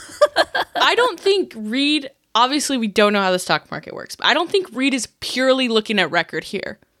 Hmm. so is that? I hope not. 13 shares of Cal?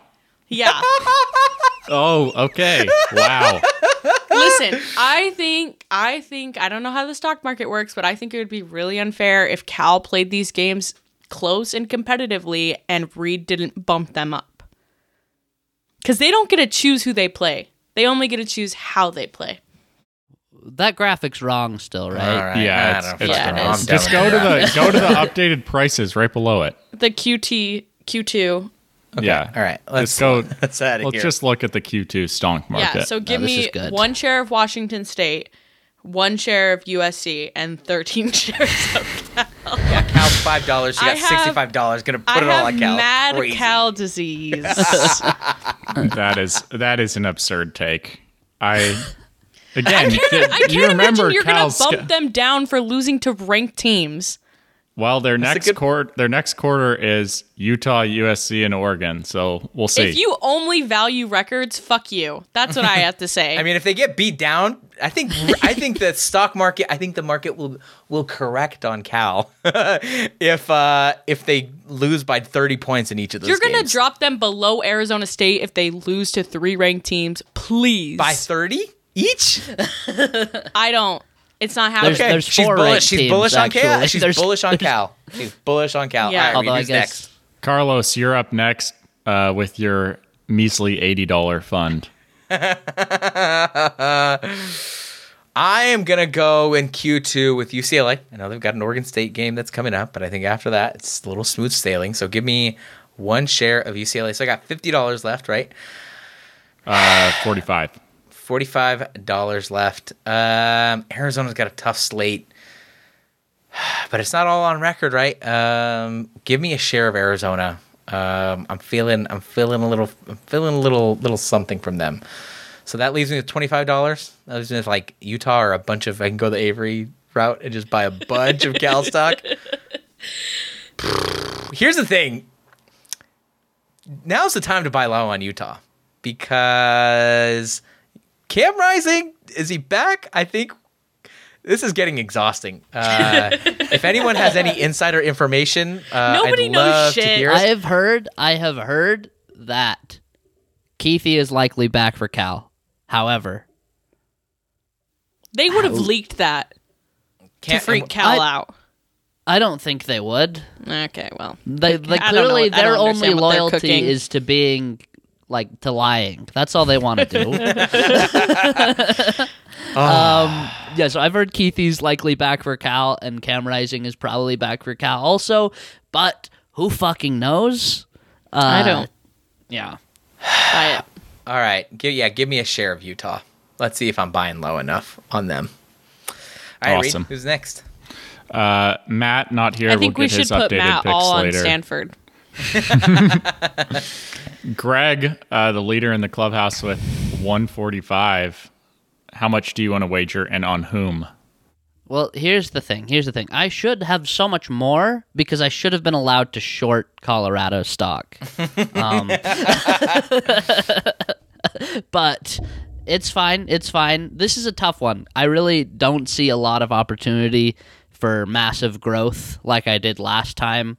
Uh, I think what I'm gonna do is I'm gonna take a share of Oregon, just because I think that oh shit, who, who does Oregon play after Washington? Cal. Cal, uh, and then and then USC.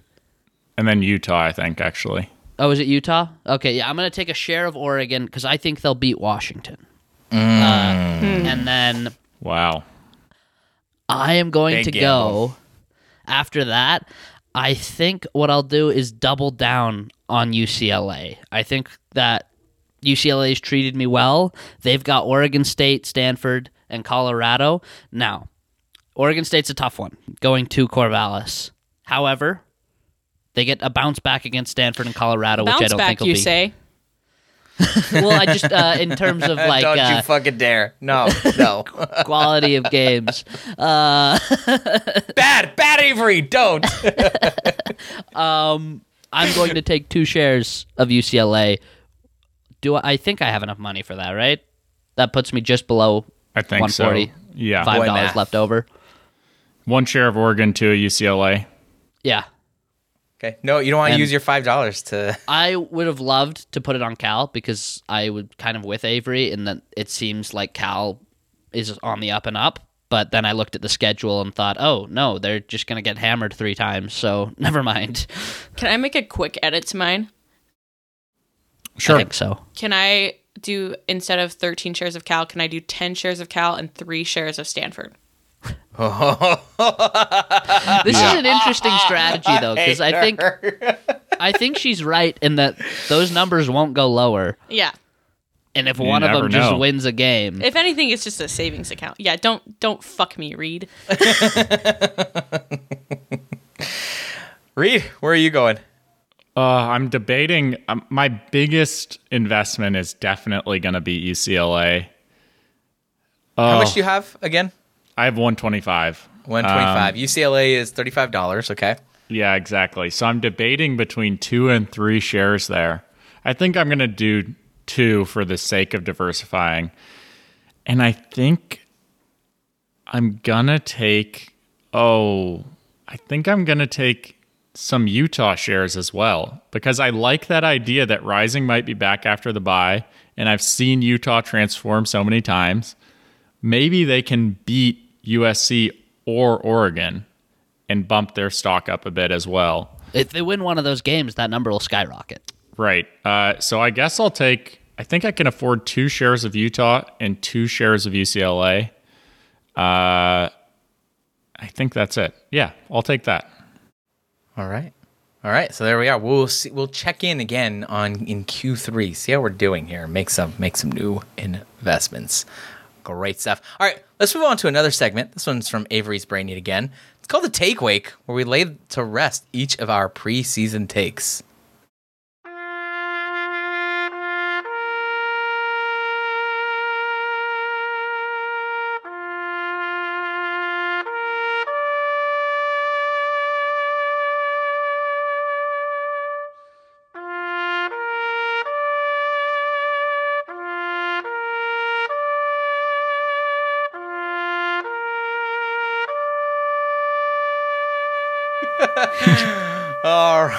Right. Uh, Avery, how about you explain to this to us how this will work? Yeah. So my idea with the take wake is that some of us um, had some really bad preseason takes, and I think at this point of the season, following week six, some of these are confidently no longer with us. So I just wanted to go through and remember these takes so that we can carry on their legacy with us the rest of the season. It's a great, great sentiment. We want to honor and respect all of our lovely takes that have since passed us.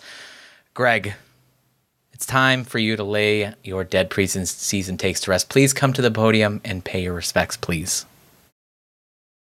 Two and ten, Colorado. Uh, I had high hopes for what we would accomplish together, me and this take, and uh, it just it didn't work out like I wanted it to. Um, in week one, Colorado beat TCU, and then they beat Nebraska,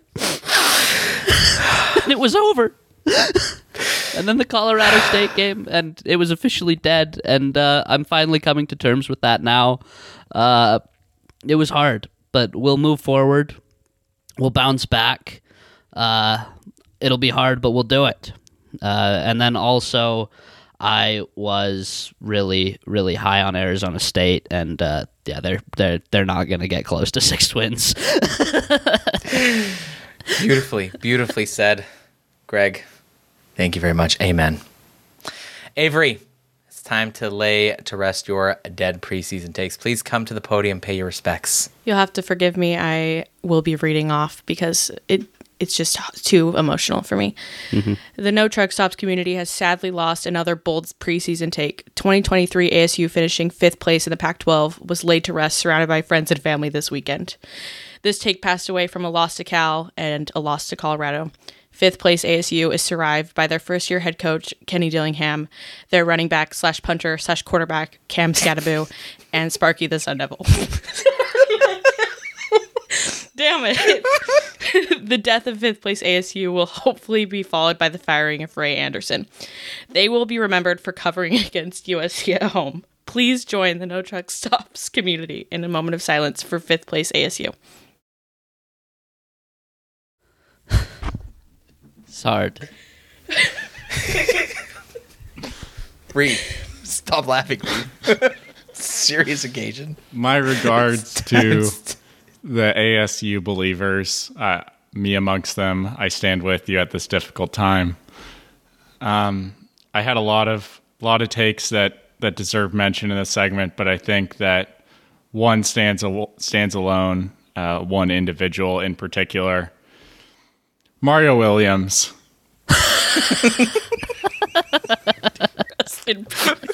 Rest in peace. You Mario are, you.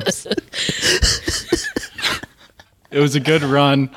Um, you are not the wide receiver one in this conference. You're not the wide receiver two, three, four. You're probably not a top 10 wide receiver. I think I would take three Washington receivers over you. Um, probably three USC receivers over you. Um, yeah, we we could have done something, but uh, we'll leave that for another time. Maybe in the next life. Uh, I have lost a lot of friends. over the past few weeks. Things have been hard. Uh, it just feels like it's one after another. I have three uh, very close close friends I'd like to say uh, goodbye to. Number one, USC's defense being okay at worst. did not did not did not have a very long life, but lived a very very full one. Uh, I will be remembered for holding Nevada to ten points. Uh, the second one, uh, I think I think I processing now uh, may have held on to this person's memory a little too long. Uh, may have held on uh, to hope that they would pull through, but I should have started my grieving earlier. Colorado being good. uh, I uh, I I don't think I ever fully accepted that that was on their deathbed. And then the last one, this is a an old old friend uh, who passed away long ago, but I thought I'd pay their respects here. Washington State going three and nine. I uh, I it was a, a very quick uh, death for him, but he has since passed and gone on to greener pastures. So thank you, everyone. Any other last respects that they would like to pay to their dead takes? Okay. Can we? Can we? Is this this uh, was sponsored by the 2021 Washington is going to the college football playoff memorial the greatest take to ever be uttered on this podcast. um, I, I'd like to say something else. This Yes, this yes. Um, wake was also sponsored by Oregon State has Georgia's defense.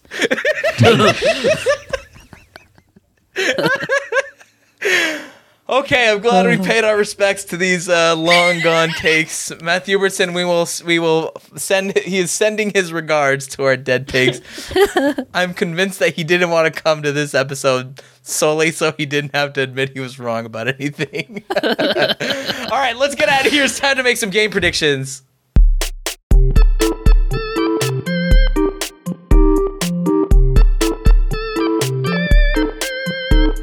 Greg, how about a pick 'em party update? Uh, so the best of the day was technically Reed going three for three. Uh, he submitted his UCLA Wazoo pick during the game. I Uh, tweeted it out before. weird. Tweeted it out before. Forgot about this. Jay told 12, went 3 for 4 as well, so good job there. Worst of the week was Zach. He went 0 for 4. It's It's been a rough year for Zach. I think he's been worst of the week multiple times. Oh, poor As Zach, I love him. for No Truck Stops hosts, Reed 3 for 3. Like I said, Carlos and Avery 2 for 4. I, another bad week for me, 1 for 4. Thankfully, didn't actually bet on anything this week, and Matt did not his- submit his. Uh, no major update to the total board. Carlos is still technically last place overall. So, at least some things, you know, they never change. Uh, do we have a standings update? Um, yeah, we do. I Actually, love when we have I don't know if I did the mathematics, but I'll let you know right now that I did bad this week. I did very, very bad. Uh, how'd you how'd you do on Cal this week? Um, you, Cal almost won. Yeah, they, I would have been been like 14, 17. okay, but it was like a closer game. It was a close that, game. Okay. Yes, I agree. I agree. Um, I did the worst this week with my only correct pick being USC, which was almost wrong too. um, that was humiliating. Okay, um, not good. Carlos. Carlos had a good week. Carlos unfortunately went 4 0 this week. Not a good time. I can do the math really quick, but I'll I'll tell you now that Carlos is still in the lead. I am close behind. I'm sure Reed's right there too, um, because Reed did well as well. He picked ASU unfortunately, and then it's going to be Greg and then Matt holding up the rear. So unfortunately, Carlos is still the front runner. Thank you. Thank you. All right, we have a monumental slate of games this week, easily the most anticipated slate of the season so far. All begins on Friday at 7 p.m. Pacific. Stanford is traveling to Boulder to play Colorado on ESPN. We never have lines for these games, and but we might actually this time. So, but whatever. I've already I've already done this. Reed, what's the line on this game? I actually don't think we have a line for Okay, this one fuck yet. it. I'm not doing lines anymore. We're eliminating lines from this segment from now on. We don't have lines, so instead of asking who wins and who covers, just give me a damn score. Talk about the lines and stuff on the preview episode on Patreon. Go check that out at notruckstops.com for five bucks. Uh, but for now, we'll just make up some scores. Avery, start us off. What's your score? Stanford, Colorado, Friday night in Boulder. Uh, Colorado is going to win 35 to 21. Mm, okay. I don't know. Okay, it's close. It's not close to what I had. Greg, what do you got? 42-24 Colorado. 42 25, you said? 24. 42 24 Colorado. Reed.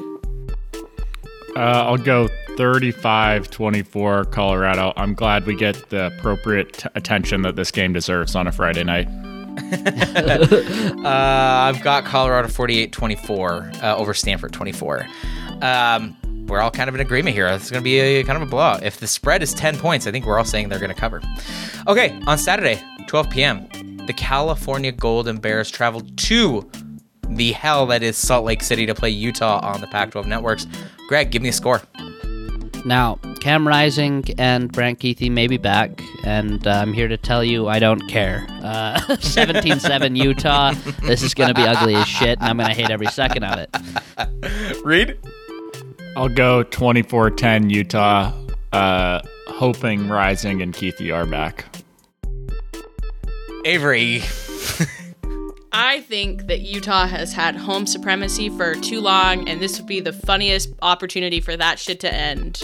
It's at 12 p.m., which, like, that's not Rice Eccles, bitch. Like, 12 p.m. game, that is not the environment that we're used to. I don't want to hear. Dante Moore. I don't want to hear. I don't want to hear home Utah bullshit. 12 p.m. against a good quarterback. Fernando Mendoza is great, and Is Jaden Dante Ott- Moore not a good quarterback? I think Fernando Mendoza is better than Dante Moore now. right now. He's definitely more confident, which is fucking crazy because he's a freshman. But I think that this game's gonna be bad vibes. Oh, oh. Wasn't ready Cal for that. is going to win 17 to 7. Okay. Whoa.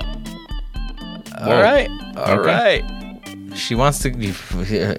Let's see if Feeling you get your good as a first Cal Utah win. fan. Your Oh first yeah, Cal- I'm 0 and 6 on Cal. I wanted to talk about this because as we have said, it is as hard to go 0 and 12 as it is to go 12 and 0. Do I get a bonus if I go 0 and 12 on Cal picks? No. Why No, not? go go 12 and 0 instead. No, I think No, go Carlos. 12 and 0 I'm that? talking to Carlos here because Carlos that- is a respecter.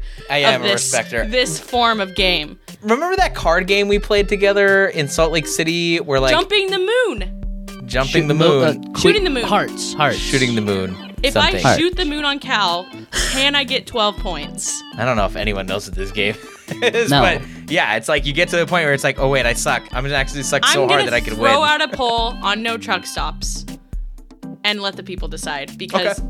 I think going 0 and 12 on Cal is not easy.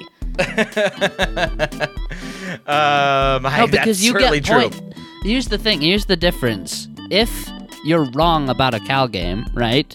In this case, you get points for being wrong about like you. If you don't go 0 12 because of this game, you get like five points for Cal beating Utah. I don't, you know, like that's, that's true. That's your point. That's true. But That's like true. I picked Cal to beat Auburn. I picked Cal to be Oregon State. Mm, she did, Like I could have yeah. gotten points for that too. Mm, Exactly. true. You could have gotten points for that, and you didn't. That's how the game works. I don't know. All right, We're we're gonna gonna let the litigate people this at some other point. I've got Utah winning 21 to three. It's gonna be a disgusting ass game. Jesus Christ. It's gonna be gross. We 17-7, 20-1-3. I think we've got a good beat on this game. I think it's gonna be just gonna be ugly.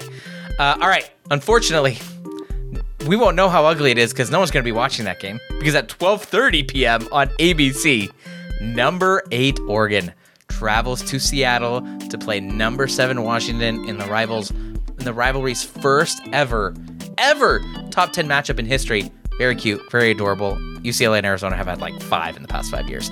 But this will be a massive game nonetheless for the Pac 12. Reed, you obviously will be very rational and reasonable and well balanced on this. So how about you start us off?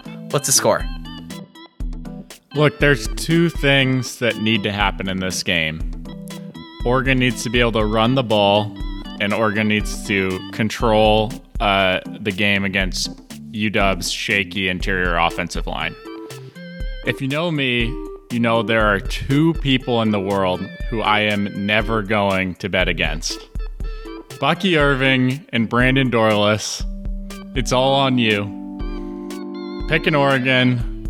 I'm going to go very close game. I think Ducks pull away late 42 31. Uh, and I'm nervous as hell for this game. That is an 11 point prediction. Crazy stuff. I knew you were going to say something insane. Avery, score game? Score I just game? hope this game ends on the last drive of the game. I want it to be electric. I will be one of the motherfuckers watching Utah Cal though. So um, this will be on the iPad. Utah Cal, big screen. I hate picking scores for these things, but I feel like 48 45. I think I'm going to give it to UW. I think they're better coached. It matters more. Greg? I think that, and I've said this for weeks now, I think Oregon's a better team. I think they're more complete. I think they'll win this game. Let's say 40 to 35. They'll go for two and not get it once, as is tradition. Uh, and yeah, they'll win. This I think we all have a similar take on this game and that there's going to be a lot of points scored. I've got Washington winning 38 to 35. I think it's going to I think explosive plays are going to really matter in this game and I think Washington can generate them way more easily than Oregon can. But it's going to be a good game. This will be a lot of fun. Randall it's this could be a game of the year situation. At 4 p.m., a game that suddenly looks kind of intriguing. Arizona travels to Pullman to play Washington State on the Pac 12 networks. Grapes, you still Coogan? And uh, what score do you got? Yeah, I'm still Coogan. This is a get right game for Washington State. There's nothing wrong with losing on the road to a more talented team that should have been ranked. And if I know anything about untalented teams, it's that they want to be the underdog. And this is a great opportunity for Washington State to quietly go six and one and make their way back up to the top of the Pac 12. I think they're going to win this game. I hate picking scores 33 to 25. I don't know how you get there, but they're going to get there. Greg? I'm going to go 38 to 24 for Wazoo. I think that uh, Arizona does not have the tools to do what UCLA did to the Washington State offense. Uh, they've done really well against passing offenses pretty recently, but Washington State will be very happy to dink and dunk against them. And I think they'll do it successfully and they will win pretty big, especially if the other quarterback for Arizona is back. Reed? I had Washington State 38 28. I think that Washington State beats somewhat good teams consistently, especially when they're at home. And I think that's what Arizona is. So I'll take Wazoo. Yeah, I've got this as an ugly game. Uh, I think with the exception of yesterday's USC Arizona game, it's like the Arizona unders are like pretty much undefeated. Uh, I think Arizona's defense is good, and I think Washington State's defense is good. I think this is going to be a defensive slugfest yet again. I've got Washington State barely winning this 21 to 20. I think this is going to be a great game. I do really, really, really believe in Arizona as long as they're not playing the quarterback who must not be named. If it's Noah Fifita, it's going to be a great game. If it's not, I'm picking. I'm picking uh, Washington State to win big. All right, at 4:30 p.m., we got some truck stop ball. USC travels to wherever the hell Notre Dame is to play wherever, whatever the hell mascot Notre Dame has. This game will be on NBC. Greg, what's the score? Uh, I. This is tough. This is tough, man. Because Notre Dame. You know what? I'm just gonna ride with Caleb Williams. Ride with Caleb Williams. Gonna say 35-21 for USC. Wow. Reed, I already know where Reed's going with this. He's ready for. He's been itching for this. Go ahead. I'm taking. I think I am gonna do it and take Notre Dame. Mm-hmm. 28 27. Close. Mm. Notre Dame's favored by one, so I'll just go with that. Grapes? Um, Notre Dame just lost to Jack Plummer. Cal mentioned, Jack Plummer finally cooked Notre Dame on his third try against them.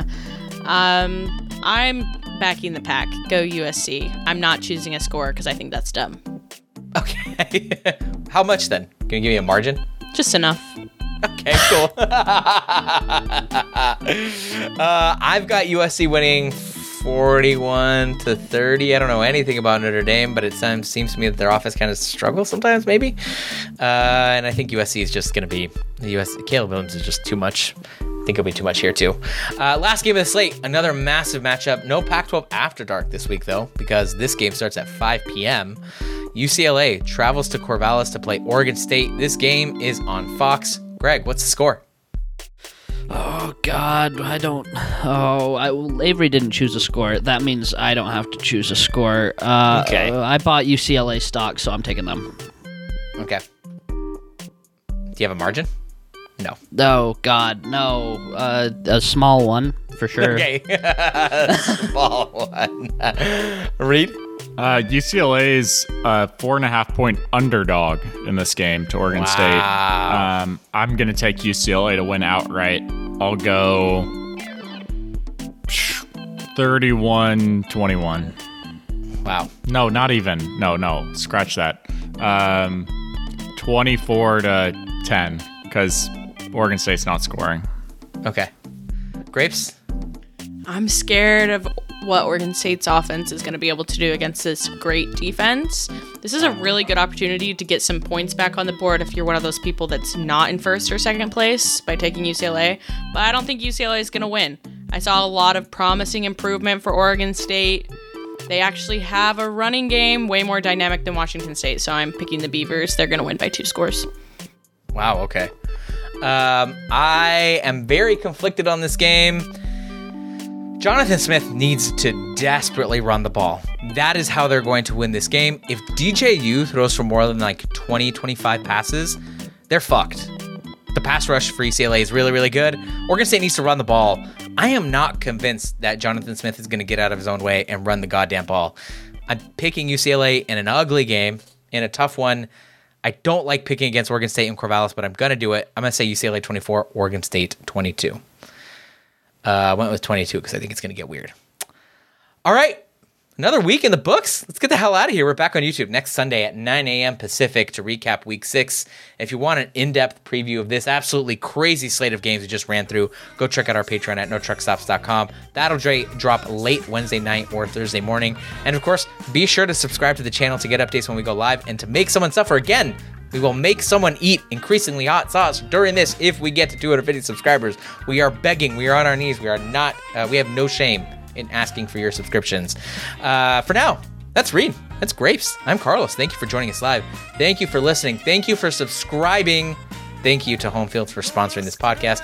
We will see you next week. And remember, there are no truck stops here. Not even one.